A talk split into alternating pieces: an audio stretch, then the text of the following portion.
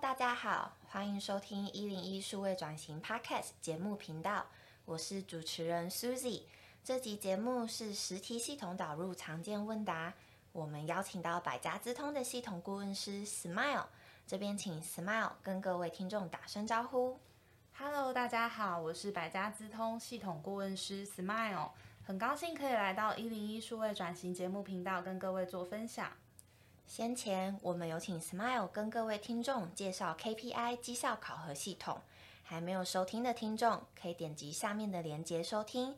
绩效考核系统节目播出后，我们陆续收到许多的客户询问，我们把大家问的问题做了一些整理，挑出最多人想了解的部分，透过这集节目，请顾问 Smile 协助回答。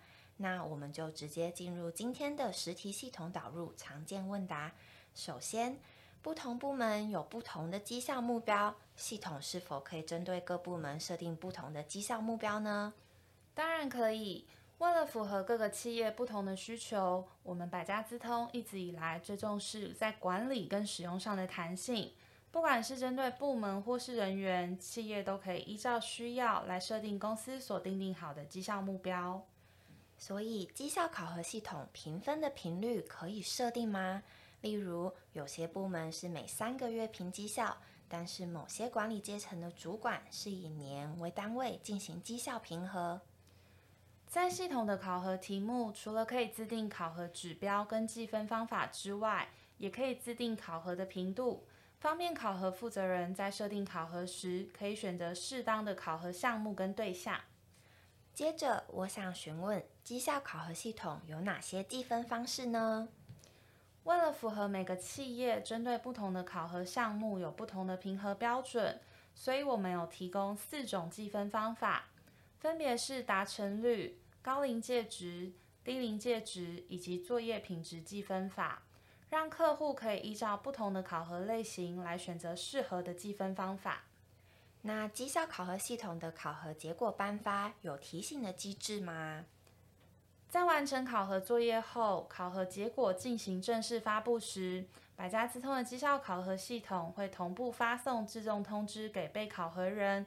或者是当初在设定考核被指定的发布对象哦。诶，延伸提问，请问有绩效考核的到期日可以设定吗？是有的。系统于每一个考核阶段，不论是考核员工的填写，还是主管的评核，都有预计的完成日期可以设定。这个部分就可以依照企业的需要来进行设定就可以喽。了解。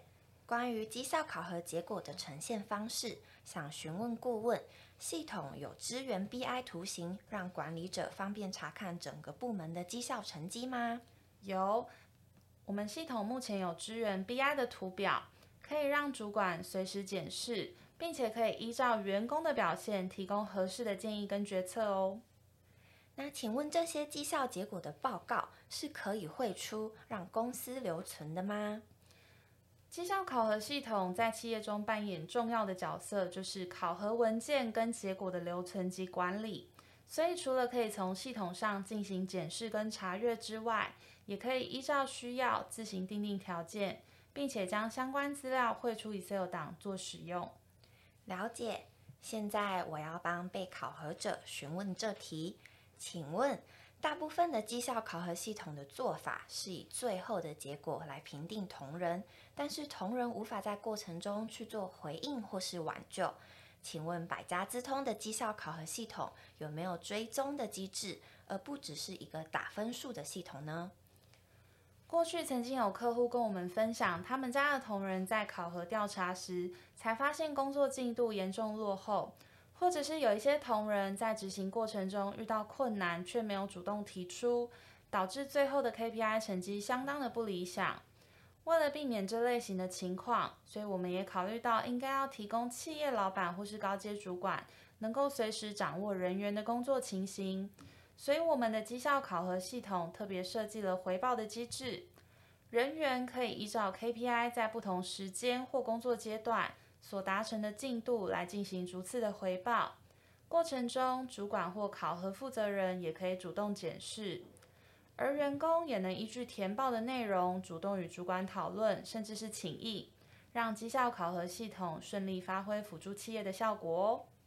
相信被考核者跟主管也可以因为此回报的机制互动更为融洽顺畅。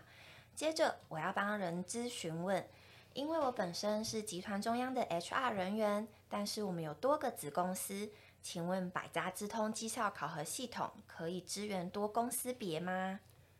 我们的系统是可以支援多公司别的，可以依照集团的组织图及执掌，与系统进行多组织跟人员资料的建立哦。好，那我们来到最后一题，请问绩效考核系统有提供云端租赁的方式吗？还是都是地端呢？那如果有云端租赁的方式，请问租赁单位以月为单位吗？最低我需要租几个月呢？